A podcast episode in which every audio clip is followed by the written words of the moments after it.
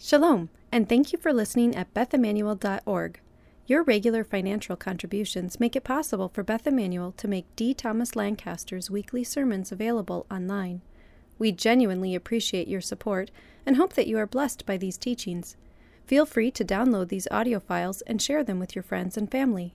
Please consider joining Beth Immanuel's extended virtual family and support our efforts for the kingdom with a gift by clicking on the Donate tab at BethImmanuel.org.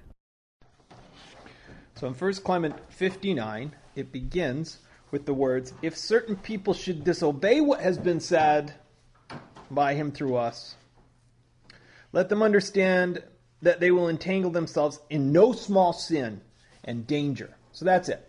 The argument's over. All, he's already made his case.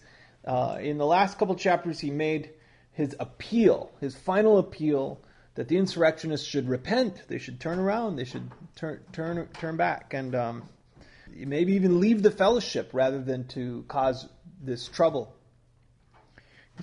But if they won't, if they won't repent, they're warned. Let them be warned. He goes on to say, "We, however, will be innocent of this sin." Which is a strange thing to say. Of course, they're going to be innocent of this sin. What it, Clement? Clement isn't an insurrectionist. He's not the one who is splitting the Corinthian congregation.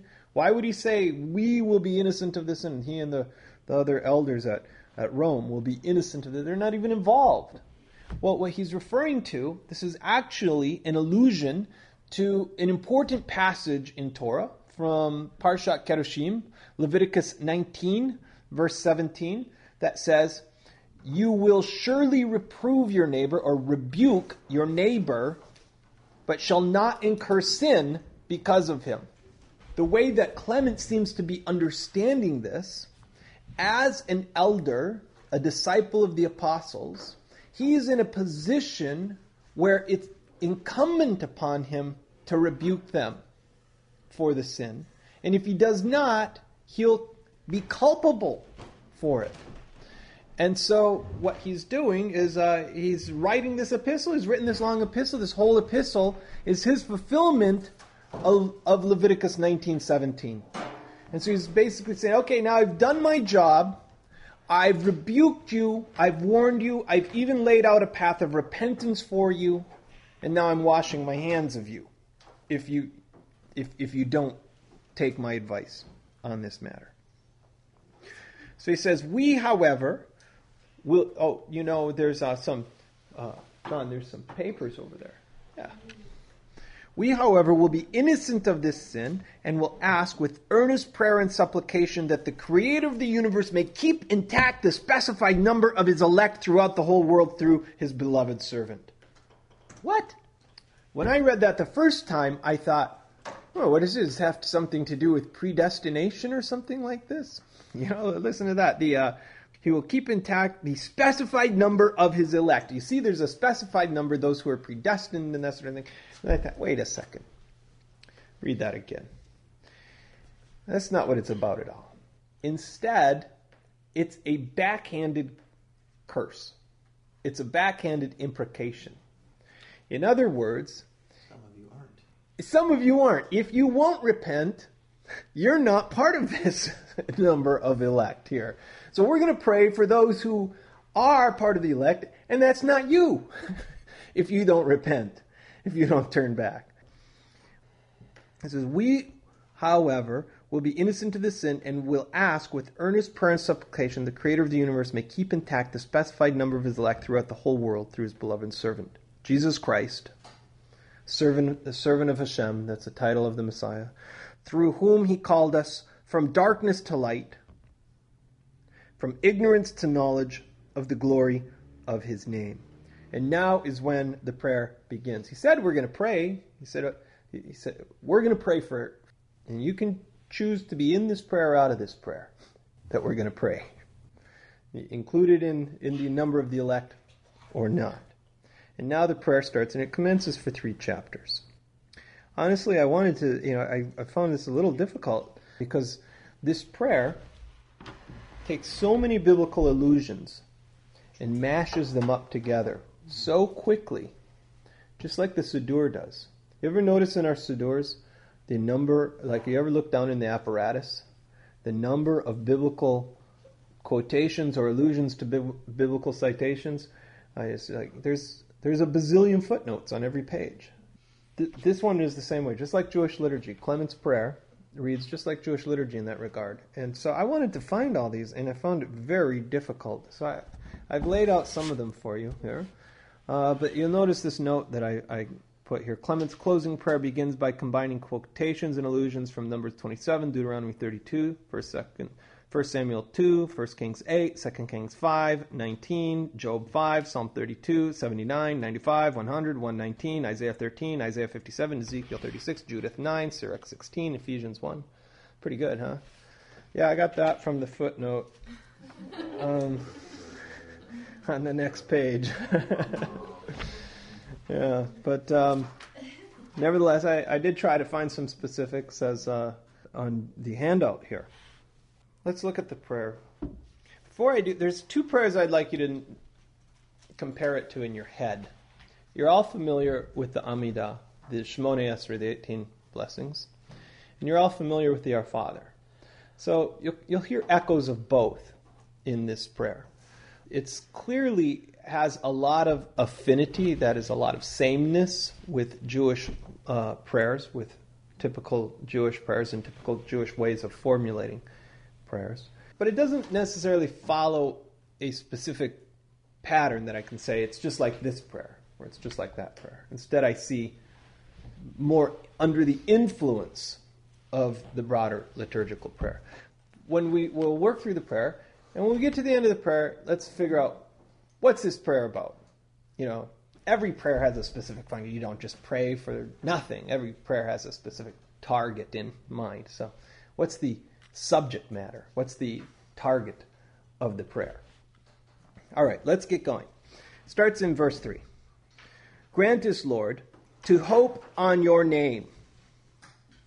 Grant us, Hashem, to hope on your name, which is the primal source of all creation. Primal source of all creation. Hashem's name, it's the, the, the, the, beginning, it's the power, uh, the, the root of the universe and open the eyes of our hearts that we may know you, who alone is highest among high and remains holy among the holy. So, right, as far as we've gone so far, I'd like to connect this in your mind with the first words of the Our Father. Our, it's an address. The prayer starts with an address, just like the Amidah starts with an address. You know, so you can imagine it's like the address on the front of a uh, an envelope that you're sending a letter to Hashem. So you write on the front of the, you know, who is this letter to? It's to our Father who art in heaven, hallowed be thy name. You know, that's basically what you have here. The Creator of the universe, holy among the holy. His name is high among the high. Hallowed be thy name. The Amidah starts with a, an address. Blessed are you. Blessed are who?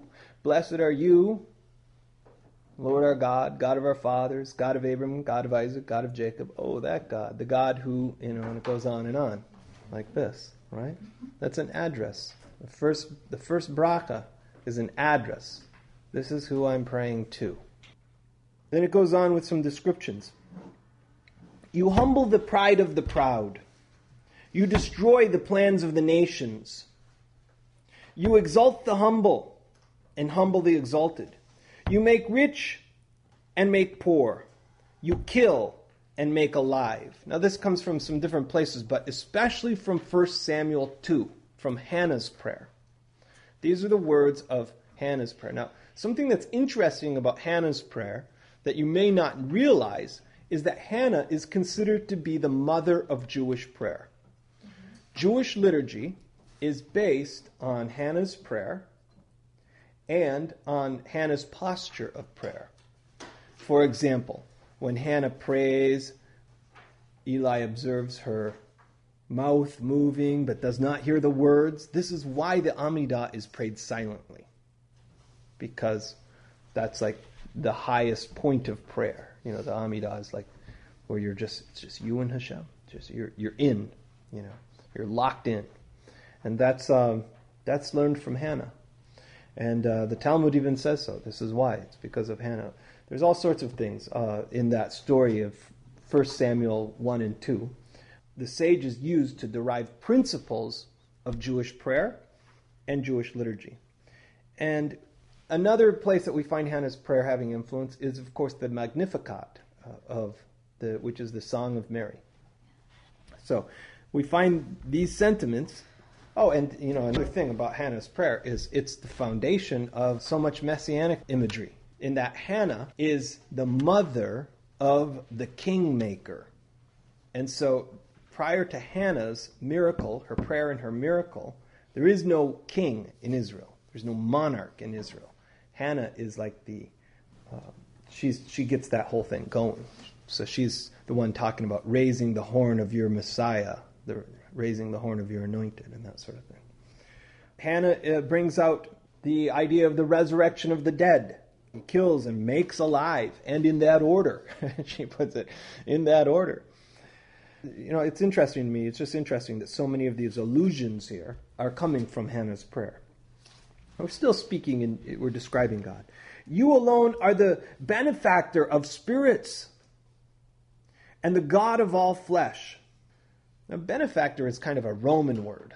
That's a Roman era word. A benefactor is like that's that's your city official or maybe your provincial official or someone who presents himself as the benefactor of the people. Why? Because he built the public bath and put in an aqueduct and a you know a new road. You know, that's that kind of language. Clement uses that kind of language to describe Hashem as a benefactor of spirits, of, of, the, of the neshama, and the God of all flesh who looks into the depths. When he says looks into the depths, I'm picturing looking into the depths of the sea. But that's not it, is it? He's the God, uh, he is a benefactor of the neshama and the God of the flesh. So you've got body and soul, and he looks into the depths then of the heart, the human heart, right? Who scans the works of man, the helper of those who are in peril, the savior of those in despair, the creator and guardian of every spirit, who multiplies the nations upon the earth, and from among all of them have chosen those who love you through Jesus Christ, your beloved servant, through whom you instructed us, sanctified us, and honored us. This is very similar to so many sentiments you hear in Jewish liturgy.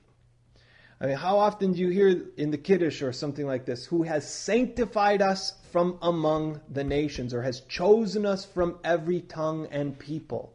These sorts of sentiments are just, Clement has taken these sorts of ideas and just slightly turned them, slightly turned them, whereas previously they were an ethnocentric, exclusive uh, approach, saying, uh, you know, who has made us the Jewish people eh, to the exclusion of the nations.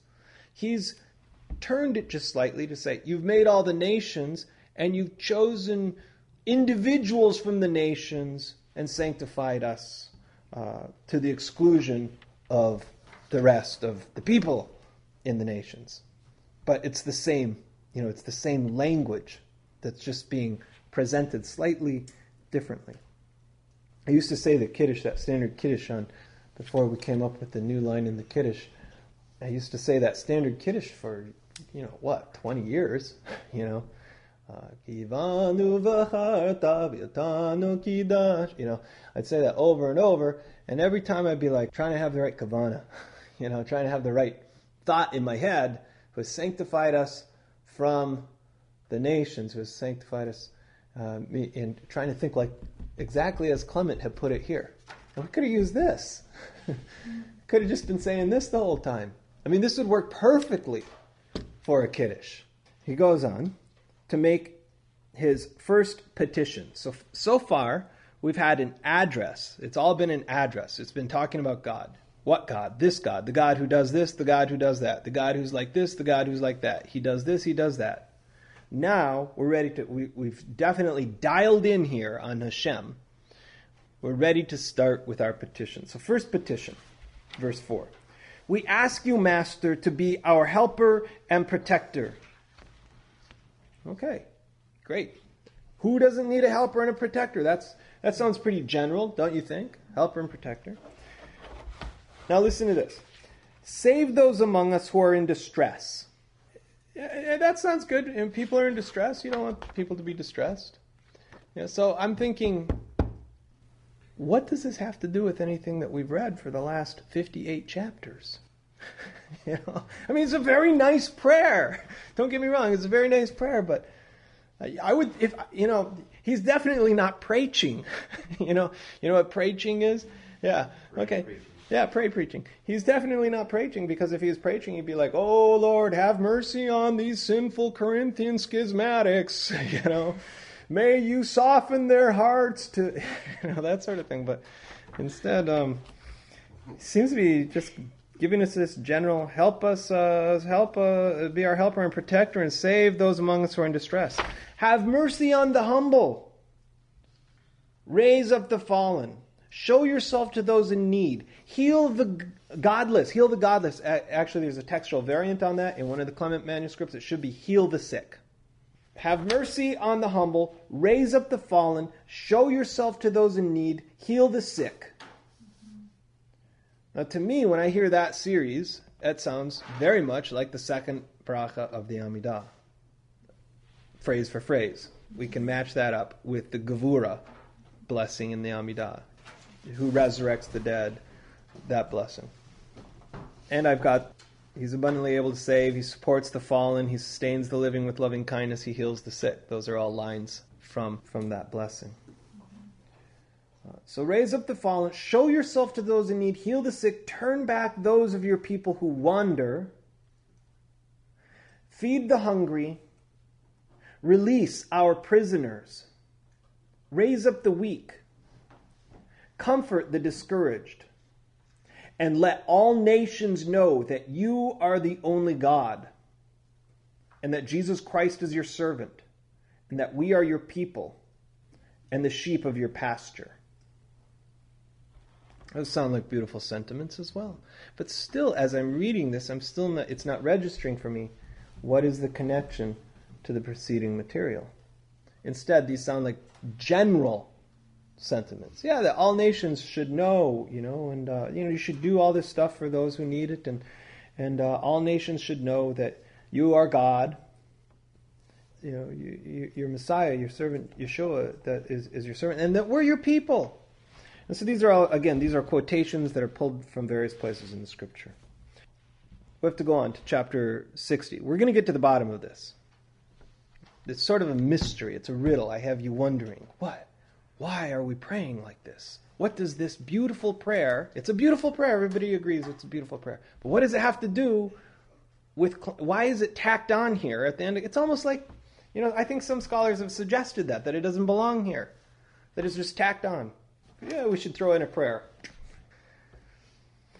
For you, through works, have revealed the everlasting structure of the world. Through your works, you've revealed the everlasting structure of the world. That's how chapter 60 begins. I don't know what that means. I'm open to your suggestions. Uh, you, through your works, have revealed the everlasting structure of the world. I mean, two possibilities. My ideas here. Uh, first of all, is just like you've revealed yourself through nature. Okay, maybe. Or what if it's um, you've revealed the resurrection of the dead in the world to come through nature? Because remember a couple chapters ago when Clement did that big appeal to nature section to prove the resurrection? Could be that. You, Lord, created. So now, do you see that we're back in the address mode here?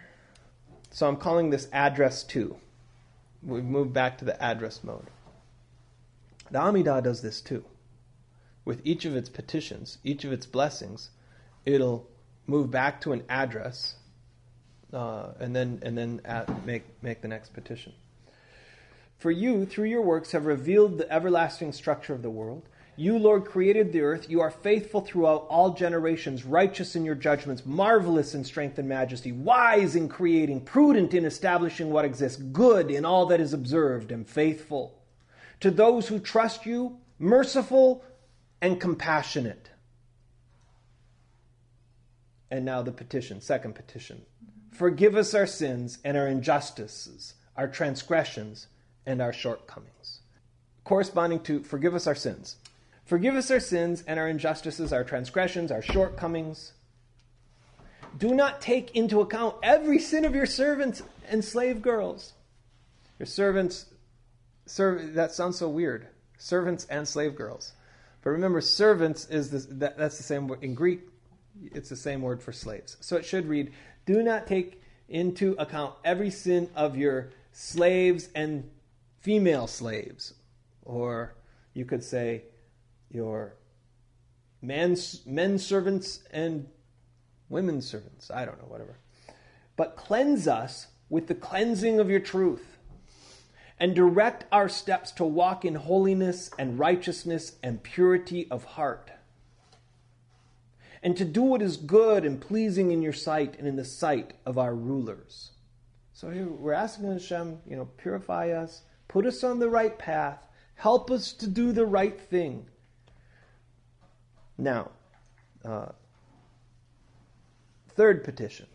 Third petition begins in verse 3. Yes, Lord, let your face shine upon us in peace for our good, that we may be sheltered by your mighty arm, or your mighty hand, and delivered from every sin by your uplifted arm.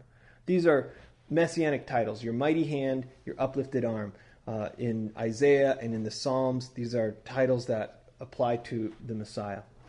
Deliver us as well from those who hate us unjustly, you know, which reminds me of deliver us from evil. Give harmony and peace to us and to all who dwell on the earth, just as you did to our fathers when they reverently called upon you in faith and truth, that we may be saved. Now, I broke this I broke this down into two petitions for you. You can see petition 3 and petition 4. I broke it down into fa- a prayer for favor in verse 3 and a prayer for peace in verse 4. But now when I'm rereading it to you, I think that was a mistake. I think the whole thing is for peace. Uh, just like the last blessing of the Amidah. The last blessing of the Amidah is a prayer for peace. Remember? It's uh, place peace upon us and shine your face upon us, the light of your countenance, for by the light of your countenance we have, you know, the light of your face. So we've got the same thing going on here. It's, this is corresponding to the last blessing of the Amidah. So I think this was a mistake on the sheet, uh, and we should collapse petition 3 and 4 into one petition, and that's a petition for peace. We're saying to do what is good and pleasing in your sight, in, in your sight, and in the sight of our rulers. Okay, now here's the one for peace. Peaceful thoughts. Yes, Lord, let your face shine upon us in peace. See, this is a response to the priestly blessing for good, that we may be sheltered by your mighty hand and delivered from every sin by your uplifted arm. Deliver us as well from those who hate us unjustly. Give harmony and peace to us and to all who dwell on the earth, just as you did to our fathers when they reverently called upon you in faith and truth, that we may be saved. Isn't that peaceful? While we, for our part, you do that for us, while we, for our part, render obedience to your almighty and most excellent name, and to our rulers and governors on earth. But again, throughout chapter 60, I'm impressed that there's no preaching. I can't find preaching here. I mean, that would be very, very subtle preaching if, if that was the case. Instead, what do we have here? Forgive us our sins, shine your face upon us, uh, help us to walk in the right ways that will be pleasing to you and to our rulers, and give us peace. And uh, we'll obey you and our rulers and governors on earth. And this is the key our rulers and governors on earth. As we move into chapter 61, everything becomes clear. All right? So let's clarify. Chapter 61 you, Hashem, have given them the power and sovereignty through your majestic and inexpressible might, so that we acknowledging the glory and honor which you have given to them, may be subject to them, resisting your will in nothing. All right, so who's the them here? It goes back, the antecedent to that pronoun is the rulers and governors on earth from the previous, uh, the end of the previous chapter. Now you might think, is he talking about ecclesiastical rulers and governors, like like the, the congregational leadership? No. I thought that, and I was wrong. He's not. Grant to them, Hashem, health, peace, harmony, stability, that they may blamelessly administer the government which you have given to them. So you see what's happening here. We're praying for the Roman government. He's praying for the Romans. He's praying that the Romans, he's saying, may, may Caesar Domitian have health, peace, harmony, and stability. You know, may, may, may, the, may the Senate have health, peace, harmony, and stability. May all the proconsuls have health, harmony, peace, stability, and may they blamelessly administer the government which you've given to them. For you, heavenly Master, King of ages, give to the sons of men glory and honor and authority over those upon earth. Now, this is the deck giveaway, I think, at least from a Jewish perspective. When it speaks of Hashem giving glory and honor and authority. Have you ever heard the bracha for when you see a Gentile king? I, I put it on your sheet. It's in your Siddurs. If you ever look up those Siddur, you know, that section of the Siddur, it has all these miscellaneous uh, brachot for different things, like if you see a rainbow, you hear thunder. There's all these different blessings that you make. And so there's even a blessing for when you see a great king. And here it is. I put it on your sheet. Uh, the blessing for uh, a Gentile king, for seeing a, a great king. Blessed are you, Hashem our God, King of the universe, who has given of his glory to flesh and blood. So the idea here, this Jewish idea, is that Hashem lends out his honor and his glory to the rulers of the earth, to the government officials, and to these, uh, these monarchs and that's exactly what Clement is saying. And there's exactly the same theological idea he's invoking. He's saying, We obey them uh, because you've given uh, the sons of men, flesh and blood, it says in the, in the bracha, to the sons of men, glory and honor and authority to those upon the earth. Now, here's the petition that goes with that Lord, direct their plans according to what is good and pleasing in your sight so that by devoutly administering in peace and gentleness the authority which you have given them, they may experience your mercy. So he's asking Hashem to get involved in their policy making. He's saying, Hashem, get involved in the Senate go into the Senate and uh, influence the outcome of these decisions that are being made. Go go to the go to the palace and uh, influence Domitian's decisions that are being made. You who alone are able to do these and even greater good things for us. We praise through the high priest and the guardian of our souls, Jesus Christ. This is the signing off part of the prayer. Uh, we say in the, in Jesus' name, Amen we've come to the in Jesus' name, Amen part. But in the first century, in Jesus' name, Amen sounded like this. Uh, we praise you through the high priest and guardian of our souls, Jesus Christ, through whom be the glory and the majesty to you both now and for all generations and forever and ever. Amen, which is the eighth doxology.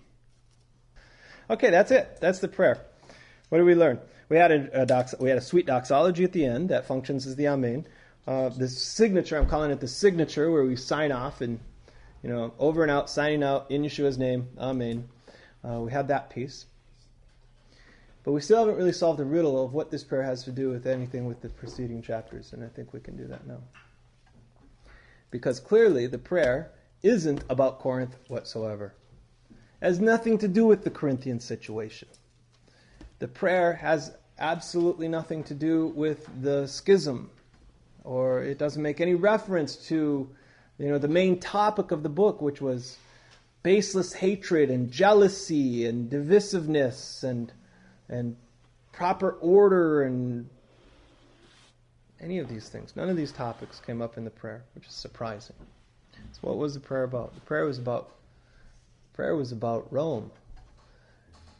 And if you remember the beginning of the epistle, the very beginning of the epistle, Clement apologizes for the tardiness of this letter. He says, We've been having some problems here. Uh, we would have got to this, uh, we, we, would have mailed you this letter sooner, uh, but we've been having some problems here. And so if you were here for the first class, remember I gave you the background of the Domitian persecution that was going on right at this time. And that's what this prayer is all about. This prayer is an address, well, it's a, it, it addresses that persecution. It's the same persecution that was going on when the book of Revelation was written, that John was exiled to Patmos. Uh, it's the same thing. And so if you read through the prayer with the idea in mind that at this time uh, people are being arrested, they're being, property is being seized, people are being deported, they're being put to death, they're being put, you know, they're shipped out, out to islands and marooned on islands and this sort of thing. All on the basis of Roman law. This is government policy. And then read through this, this prayer. It gives you a different perspective.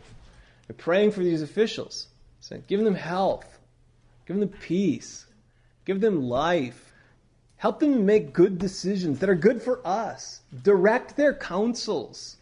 You know, this sort of thing. Because you, you're, you're the one who have, have put these men in power over us. You know, uh, it's pretty it's pretty humbling. You think about uh, you know Domitian, who has he's like uh, he's uh, he's in the running for Antichrist. He's one of the potential Antichrists. I'm serious. He's like the, the early church thought he was the Antichrist. They, they thought it was Nero at first. Then they thought, oh no, it wasn't Nero. It must have been it must be Domitian. And then some people thought that Domitian must be Nero come back, you know, or so the spirit of Nero is on Domitian.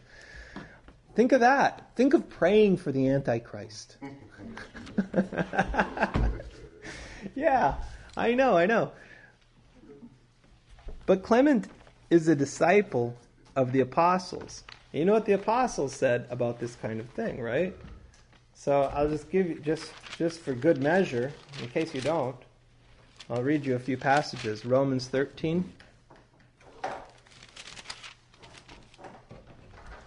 Paul writes, To the believers in Rome,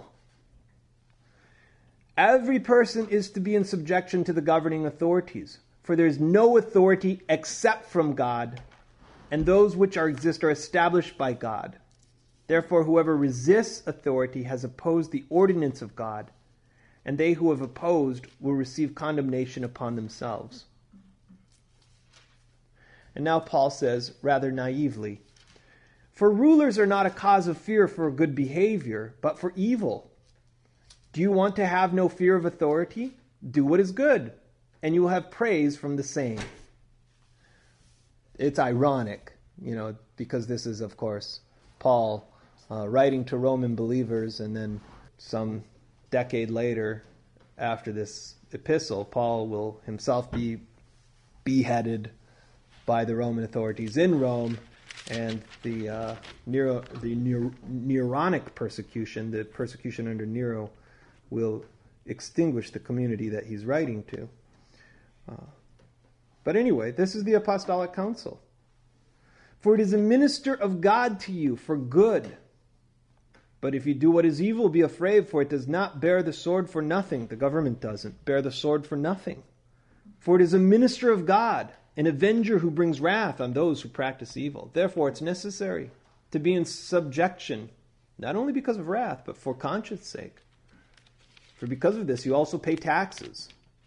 For rulers are servants of God, devoting themselves to this very thing. Render to all what is due them tax to whom taxes due, customs to those whom customs due, and fear to those who fear to whom fear is due, honor to whom honor is due.